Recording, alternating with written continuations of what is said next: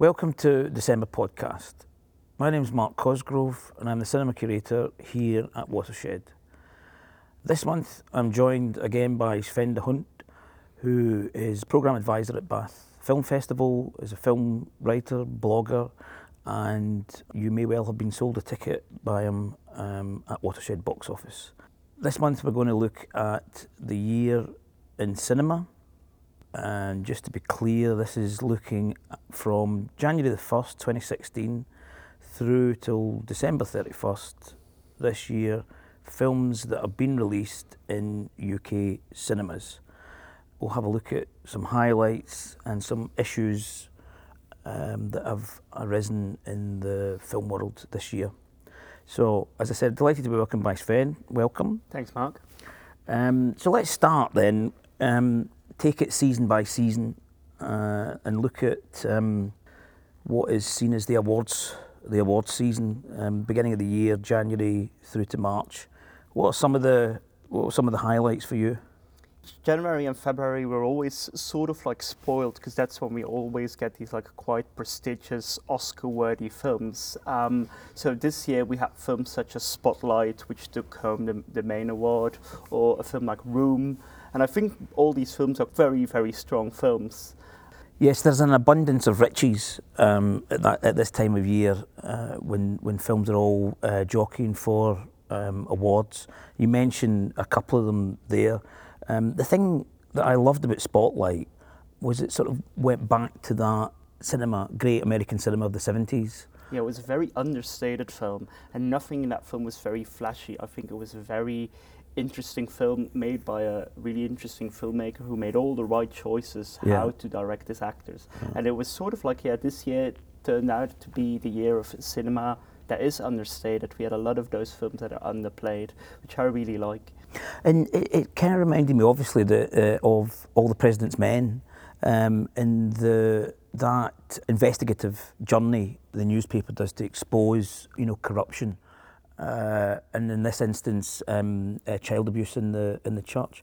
And for me, it was great to see Michael Keaton uh, back on screen. I mean, he's had a, a renaissance with Birdman the year before, and then and then with Spotlight. And I've always thought of Michael Keaton as a great um, actor, but he'd been slightly sort of positioned as you know, a bit of a kind of B movie comedy actor, but he showed great um, in both those films, and particularly Spotlight.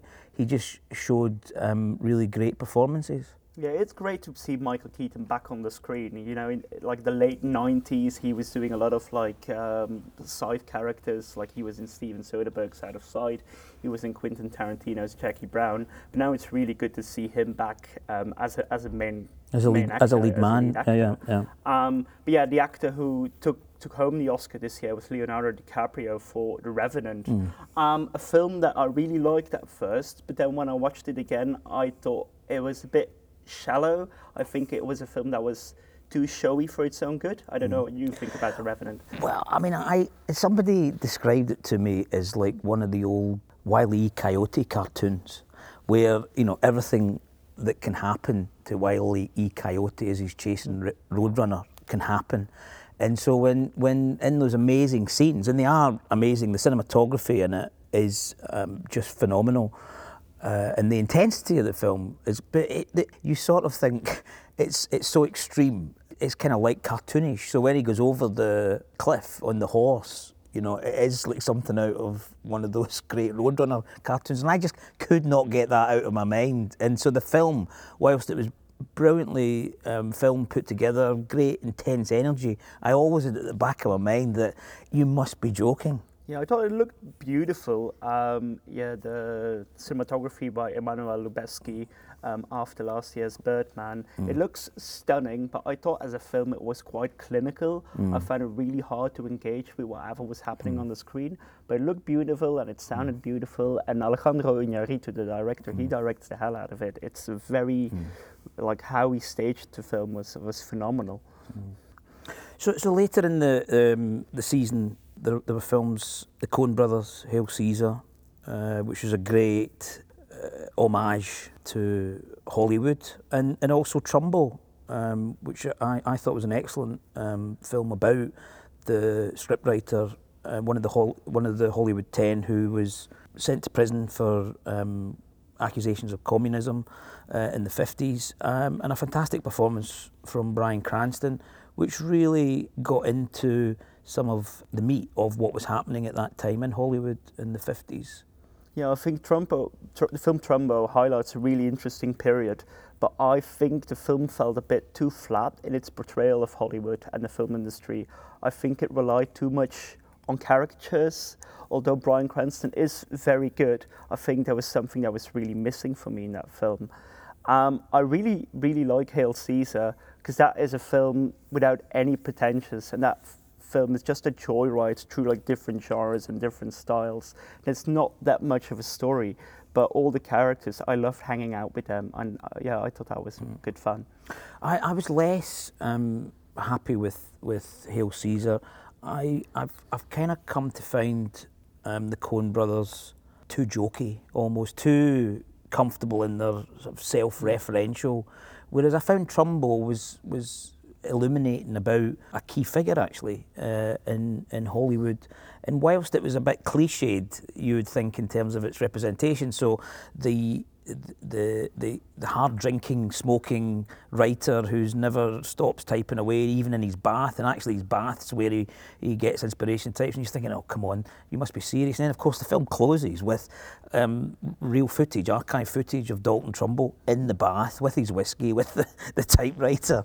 Um, and this is what he was he was like. So I think the way in which it, it, it pulled it back, um, because it is based on a true story, uh, I thought was very good with yeah. uh, Trumbo. Although Trumbo is a really good screenwriter, I felt that the film more felt, or the screenplay of the film felt more as like an adapted Wikipedia page about Dalton Trumbo. I think some more nuance was, mm. was missing. We, have talked um, primarily there about uh, American films and Hollywood films, and that is the time of year when they're all going after the Oscars uh, in particular. But of course, there were some great uh, films um, from the rest of the world. I was thinking particularly of the Icelandic film Rams, which for me was a real um, highlight of the early part of the year. You know, a fantastic um, character study relationship between two brothers, sheep farming brothers, who haven't spoken for you know 40 years or something, um, and and set in this amazing, austere uh, Icelandic um, countryside and it, with with an emotional payoff at the end that was just devastating. Um, I thought it was such a brilliant, uh, wonderful film. Yeah, like from the outset, it's quite a difficult film to sell to people. You know, it's two Icelandic uh, sheep farmers in a very remote area, but that film did really well, and we kept bringing it back, and the audience really loved it. So I really liked that they could really connect with like the main characters, and yeah, I I love I loved Rams. I love I love like the, the humor that was once again very underplayed. Um, and that film, although it was set in Iceland, I think it was a film that really radiated warmth, mm. and that was something I really liked mm. about it. Well, because at its heart, it's about a relationship, it's about family relationship, but actually, it's about relationships and about the possibility of healing in terms of, you know, um, uh, rift, family rift, and so it was. It was optimistic ultimately, um, but also fantastically quirky. and a po- beautiful portrait of Iceland as a country yeah. uh, as well. Yeah. And in other films at, at that um, period was um, Goodnight Mommy, which I liked. Um, uh, Veronika Franz, Severin Fiala, um, Austrian film, uh, real sort of psychological um, thriller which which sort of felt a bit like um, um, Eyes Without a Face, um, Kubrick esque as well. Um, and I thought it was a really tight, punchy psychological thriller that delivered all the sort of thrills that you would want. Yeah, it definitely taps into those sensibilities of also filmmakers such as Michael Haneke, but I've, I think it, it, feels very fresh and innovative in how it twists the horror genre completely mm. on its head, because you don't really know what you're watching, and the film twists and turns, and mm. I re- really enjoyed that. And at the end of March, High Rise, um, a film that was being waited for with great anticipation, given um, it was a script that, a subject matter and a script that Nick Roeg was due to direct in the 70s. Um, the great producer Jeremy Thomas producing it had a script go forward a few decades. Um, ben Wheatley reads the book, uh, wants to make it as a film, finds out it's with Jeremy Thomas. They get together, they make High Rise finally. Um, I say much anticipation about this project. What what, what did you think of yeah, it? Yeah, I think um, Ben Wheatley, Jeremy Thomas, and J.G. Ballard is a perfect combination, and I yeah. think it really worked for High Rise. Mm. Um, it is chaos, but if you need someone to orchestrate chaos, Mm. Um, let it be Ben Wheatley. Yeah, I, I, I really really enjoyed it. Um, what he brought to the book, Mm. because although it is set in the 1970s, I think how he f- adapted it and how he filmed it, it also says a lot about our current political climate and our Mm. current society. I really enjoyed the film. I enjoyed the um, J.G. Ballard up on screen and his dystopian uh, world and how um, fragile civilization is and how quickly it can collapse. And I, I, as you say, enjoyed the, the uh, sort of anarchy of it. I, I, by the end, though, um, I felt as though this was a film that should have been made 30 years ago and it should have been made by Nick Roeg. Um, and I just couldn't help um, that feeling. It felt so uh, of the, the period, the kind of Thatcher era. Um, and so I, I, almost I saw it as a period piece almost. And the only thing that um, took me out of that was the brilliant uh, reworking of ABBA's SOS by Portishead. And that was the one thing that really sort of brought it uh, to a kind of, for me, to a contemporary. Yeah, I think the film had a really good soundtrack. Uh, I think composer was Clint Mansell, Yeah. who used to work with uh, Darren Aronofsky. Mm. I think yeah, sounds really good. Looking at the spring then, April to June, one absolute film stands out for me, and that is Sebastian Schipper's Victoria. Single take uh, for almost two hours, telling of a young um, Spanish girl's night into the next day sort of um, experience and moves from her meeting, coming out of a club, meeting some um, guys, getting to know them, and then leads you into an amazing um, thriller with you know gangs, drugs, the whole. Now, if you say a single take, you just think, oh, you know, that's a, a gimmick. But for me, this film really, really worked um, in lots of different ways and delivered a kind of real punch that um, cinema is about. Yeah, I think it was a film that really transcended that gimmick. Um, I think it was very, very powerful in how it how it used that one scope because that was not what the film was about. And I think halfway throughout the film Victoria, you sort of forgot the fact that it was all one take. And just like a good soundtrack, you never notice a good soundtrack. Good cinematography, you never really notice a cinematography. And that was the same for, for Victoria. Now, I, I, I really liked it. However, I do think because of that format, I think he had a bit of pacing issues. The film is two hours and a half long. I think he could have like bunched it up a little bit. But overall, I think it's a visual, breathtaking uh, tour de force. And, and also, th- this really is a time for the um, world cinema, uh, European cinema, cinema in particular. This period, see, they've probably been held back because of the, you know, Hollywood awards um, stuff. So what we see is, you know, film like Victoria, and then Laszlo Nemes, um, quite profound, Son of Saul, um, which takes you into the heart of um, the the killing machines of the concentration camps. Um, and again, a, a hugely powerful uh, piece of work. Yeah, sometimes like an amazing film I want to watch again and then again and again. But I think Son of Saul, which I think is a tremendous, amazing film, I stored it in my memory and I don't want to watch it again. Um, but it is very, very good, and I'm, it's going to stay with me forever. But I think he, what he found, he found like a really interesting vocabulary in how to depict the Holocaust.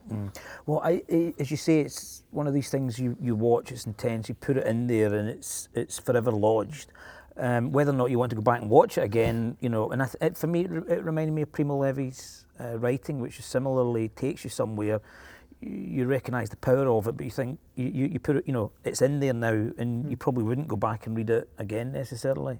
But an, an immensely powerful piece of work. Yeah. Uh, and also, um, a film that I think we're both keen on is Lucile Hadžihalilović's Evolution. A very small um, release, very small film, but quite an extraordinary film.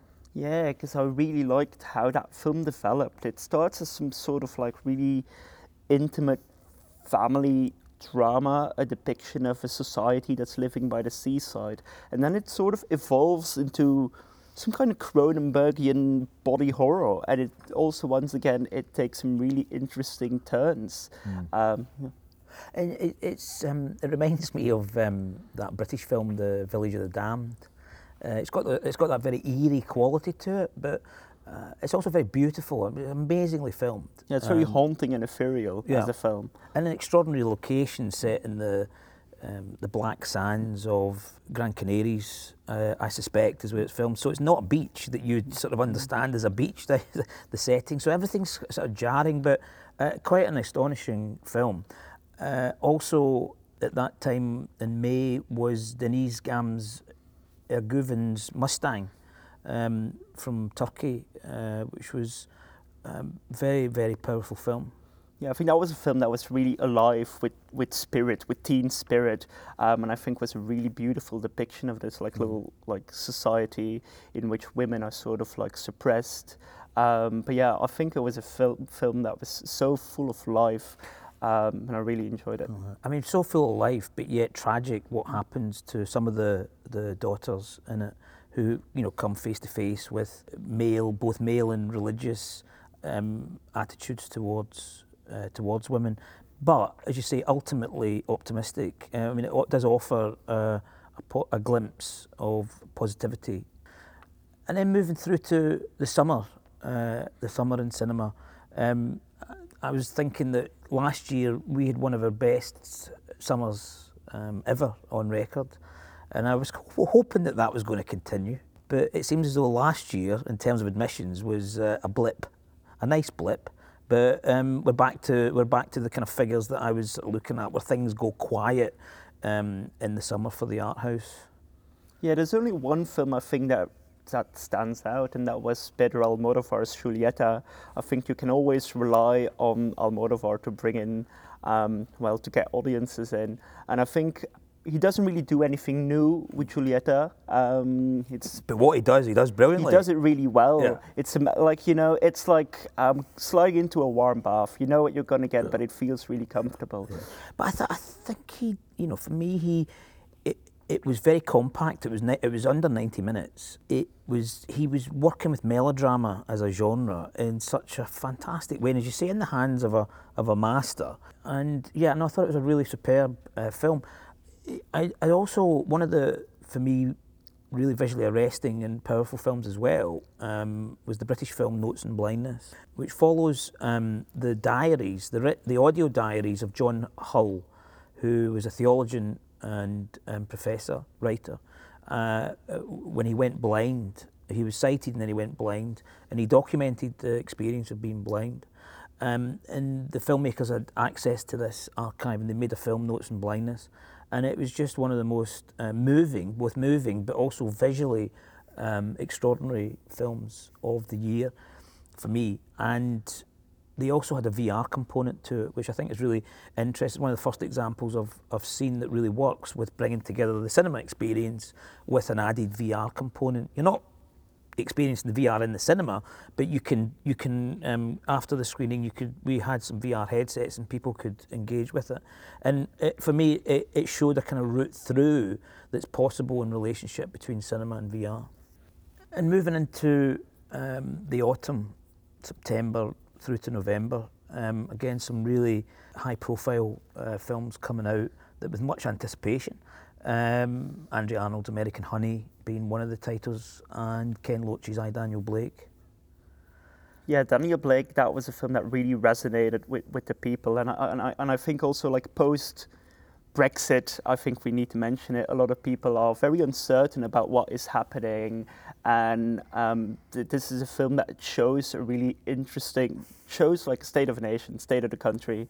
Um, and I, I, know jeremy corbyn addressed the film um, as well. And he says like this is a film that politicians need to watch. And i think it's a very important film. It's a film that's i don't think it's uh, ken loach's best film but it is important in what it's trying to say no he he's he certainly is obviously the, the end of his career has has achieved what he did at the very beginning of his career with Cathy Come Home, which was a kind of explosive address to the nation about look what's happening to some of the poorest and um, underprivileged. Yeah, he has come full circle and he has taken interesting detours throughout his work. But what what was interesting, we, we screened Cathy Come Home alongside Daniel Blake and I, I watched it again. I was I was really um, surprised by how experimental Cathy Come Home is in visual style. Um, the editing it's it's quite avant-garde in some ways, and you know a lot of films in the swinging 60s um, in the UK were experimental.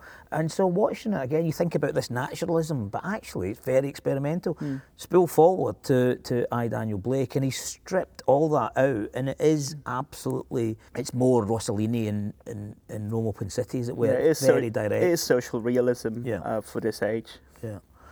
Uh, and then um, we had uh, just recently um, films like um, Tom Ford's uh, Nocturnal Animals. Um, Denis Villeneuve's next film, Arrival, which is um, still playing in cinemas. Yeah, we we spoke about um, Nocturnal Animals uh, on our last podcast. I think I, I think it's it's a really interesting film, but I do think you have to take it with a pinch of salt. It is all a bit silly, so don't take it too serious. And about Arrival, I think Arrival might be one of my favorite films of the year. It's a film that's really addressing really interesting themes like memory and communication, and it does make you think, and that is a, that's a thing that blockbusters don't do anymore nowadays. So I remember I came out just like, wow, what what what have I seen? All these interesting ideas that it's trying to tackle, and it does it really well. I think um, Arrival is very gracious and very very elegant. Mm. Yeah, no, it's it, it really does work with the, the genre, the sci-fi, and, and bring it back to a, a really a reflection on now. Yeah, that's more in, in common with themes of uh, Philip K. Dick and Kurt mm. Vonnegut. They they also um, investigate or were interested in, in those themes such as language and communication.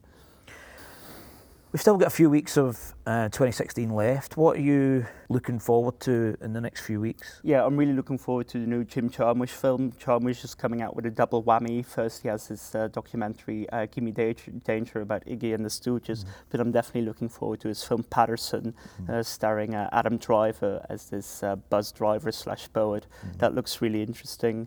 Mm. Um, there's the Belgian film, um, the new film by the uh, Dardenne brothers um, the the, un, the, unknown girl. The unknown girl. Yeah, really. I, I, I really liked the unknown girl. It didn't it didn't go down as well as um, previous Dardenne brothers films in in Cannes this year, and I think they've re-edited it actually since that screening.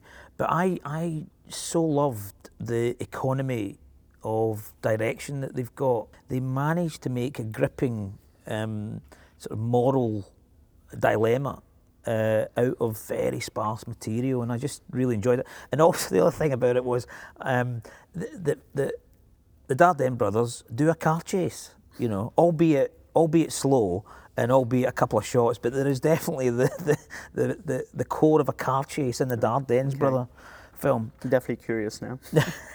um, and coming up in December is is also is Nate Parker's um, The Birth of a Nation, which we've discussed before, um, and it is uh, controversial because of it's become controversial because of the sort of backstory to the the, the director.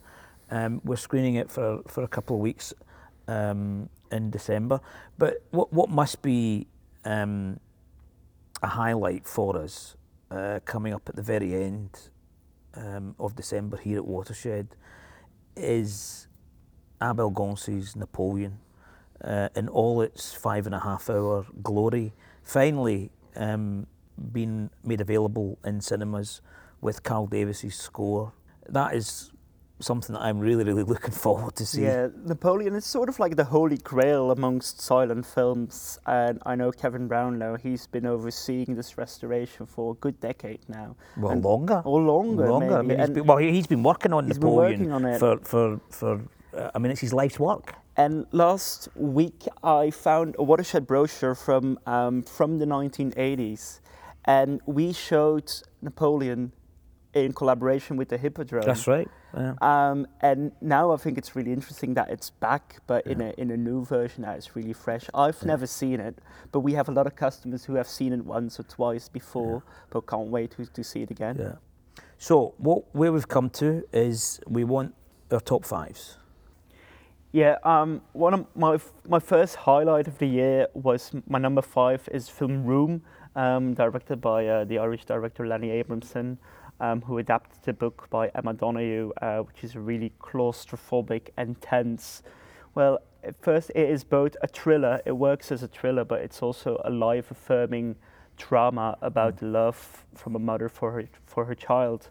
And I think that was very powerful, very honest, evocative film um, and I think it was yeah, it was really well directed.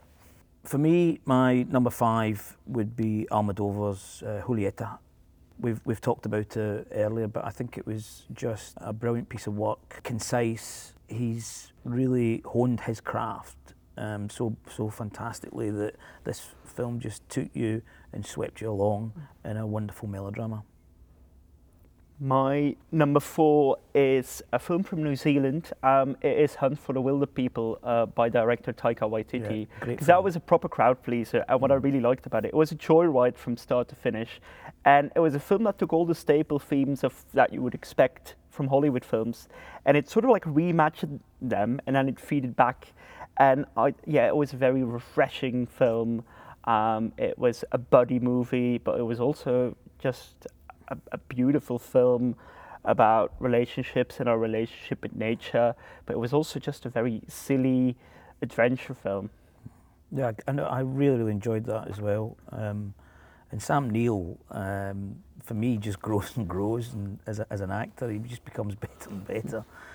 Uh, so my uh, number four would be Brady Corbet's Childhood of a Leader, which for me sort of came out of nowhere, and I'd heard people saying, "Oh, there's this film, Charlie of Leader," and I I had heard that it was a Scott Walker score, primarily why uh, I wanted to see it, but I, I, was absolutely blown away by this film, um, which sort of depicts the formative years and what could be a potential future Hitler, a potential future fascist leader. Um, and I think, given the state of the world uh, that we're in at the moment, that film um, will resonate more and more.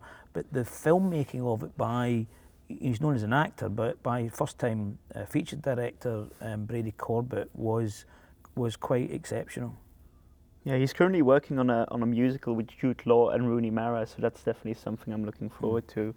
Um, my number three, I'm actually a bit cheeky. I'm going to choose three films, a whole trilogy, and that's Arabian Nights. You were just talking about a film that's saying something about the state of the world with Childhood of a Leader, but I think Arabian Nights is also um, a really interesting reflection about um, life in times of austerity measures. Um, I think Portuguese filmmaker Miguel Gomes, he's a really interesting filmmaker because he always works um, in an area where documentary ends or fiction starts or the other way around and now he's coming up with like a thousand and one nights, but told with like contemporary themes, um, and it's very playful and very fresh. Um, yeah, I, I really enjoyed it, and I've seen the whole trilogy, the whole seven hours, twice now. Mm. And yeah, I think Miguel Gomes, he's one of the best European film authors out there. Mm. Uh, and a great, ambitious um, filmmaking. Uh, you know, filmmaking on a brilliantly ambitious scale as well.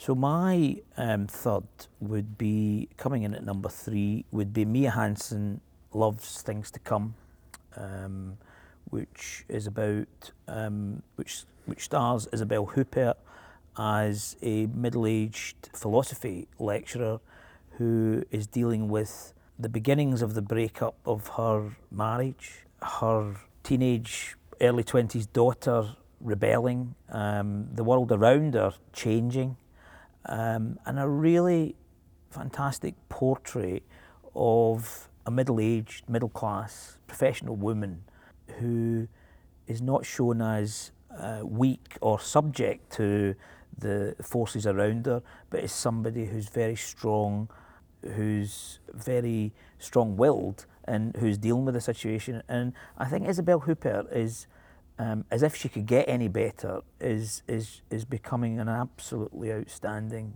um, actress. And of course, we've got the prospect of her in Paul Verhoeven's Elle um, coming up next year. But so I, yeah, number three, things to come. Mia Hansen-Løve. My number two is a film we uh, briefly touched upon. That is uh, Andrea Arnold's American Honey. Um, I think yeah, it's a freewheeling film. It's it's clocking in in two hours and 40 minutes, and a lot of people say, oh, it's too long, or they think that prospect of a film of two hours, 40 minutes is a bit daunting. But I loved it from start to finish. Um, I feel the energy with, with which Andrea Arnold uh, depicts her main characters is, is, is, absolutely amazing. And I think the main performance by Sasha Lane, it's, it's brutal, it's honest. Um, and yeah, I, I think it was a film that was brimming once again with, with life, but it doesn't really shy away from all the dark places. Mm-hmm. And if there ever was a film for post Trump America, I think American Honey is that film because mm. it, it, shows in America that we rarely see on the screens, mm. but it, I think it's a, a, very vital piece of cinema. I I completely agree. Uh, it was it was um, an extraordinary cinematic achievement and great to see Andrea um, taking her unique approach to America uh, and doing what she does best. And as you say, that performance from Sasha Lane in the in the lead. You know, she, she's not an actress. Andrea found her on a beach in Miami, um, asked her to do the, and that's the way she, Andrea works. That's the way she she casts her film, and she that is probably one of the best performances you'll you'll see in a film. No, absolutely, um, yeah, it's, brilliant. It's social realism with a fairy tale quality to it. Mm. For me, number two would be um, the Icelandic film we've discussed, Rams, um, because of its idiosyncratic Icelandic way and because of its ultimate um, deep humanity and love. My number one film, I, I think ranking films is always a bit of a difficult exercise because how are you going to put uh, compare a trilogy about austerity measures against like really big blockbusters? But um, I think the film that has has been my number one now is um, Anomalisa um, directed by Charlie Kaufman and um, Duke, Duke, Johnson. Um, it's a film, it's a depiction of loneliness and depression um, and a lot of really interesting themes. Um, but it, it's a film with a lot of deep sadness and a lot of humor. And I think Charlie Kaufman, he really knows how to strike that balance between those two. And I think it was also a very warm film and and yeah, I, I went through a whole range of emotions, and it's a very compact and punchy film. It clocks in under 90 minutes, but I think what Charlie Kaufman manages to say with animation, pu- animated puppets, um, so is a lot more than a lot of films do with like human people. I think it's the great humane film of 2016, which says a lot about an animation film and the state of animation. Mm. So my uh, top film would be a film which is a great piece of cinema in that it really uses the language of film to get inside another person and another person's experience. And it does it absolutely brilliant, very moving, um, powerful piece of work. And that's um, James Spinney, Peter Middleton's Notes on Blindness. Um, I thought it was just a, a, completely moving experience. They had John Hull's um, audio tracks that they used, which were moving in themselves, but they then created the visuals, which amplified everything that John Hull. And then, as I mentioned before, with the VR, um, it was the most extraordinary. Um, you could see the, I could see the potential then of VR. All of a sudden, my eyes were opened. Um, so I would put uh, Notes on Blindness as my number one. We cannot end those, Sven, without the um, what did we call it? The um, we can't we can't end without what was your worst? Yeah, I found it really hard to find like a really bad. I haven't really seen any bad films. There was were a lot of films this year that really dis- disappointed me. But here at Watershed in the independent alternative foreign language cinema, I haven't really seen a bad film. But out there in the multiplexes, I have seen the worst, vilest um, piece of junk. Um, and that was from yeah, Suicide Squad. I think that film that's uh, that's shows everything that is wrong with um, blockbuster filmmaking nowadays. It's vile, it's misogynistic, um, it's too long, it's very messy.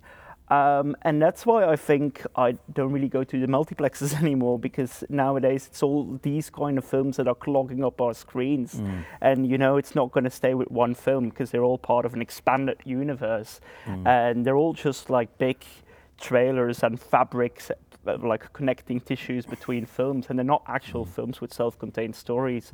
And I'm very bored of what is happening in those uh, superhero films nowadays.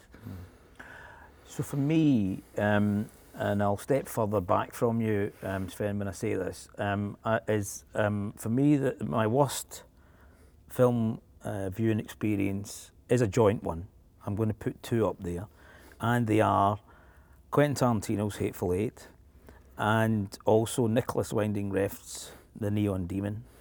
Um, just simply put, these two directors need to grow up. Um, I, I just think they're messing about. Um, they're having a lot of fun. They're having a lot of fun. But you know the results that go up on screen, I just think are like um, terribly adolescent. Um, and as I say, they just need to stop it. There's certainly been a lot of of really uh, rich filmmaking over the past year, and we look forward to 2017, a year in cinema. That's all for this month. Thank you. Thanks a lot, Mark.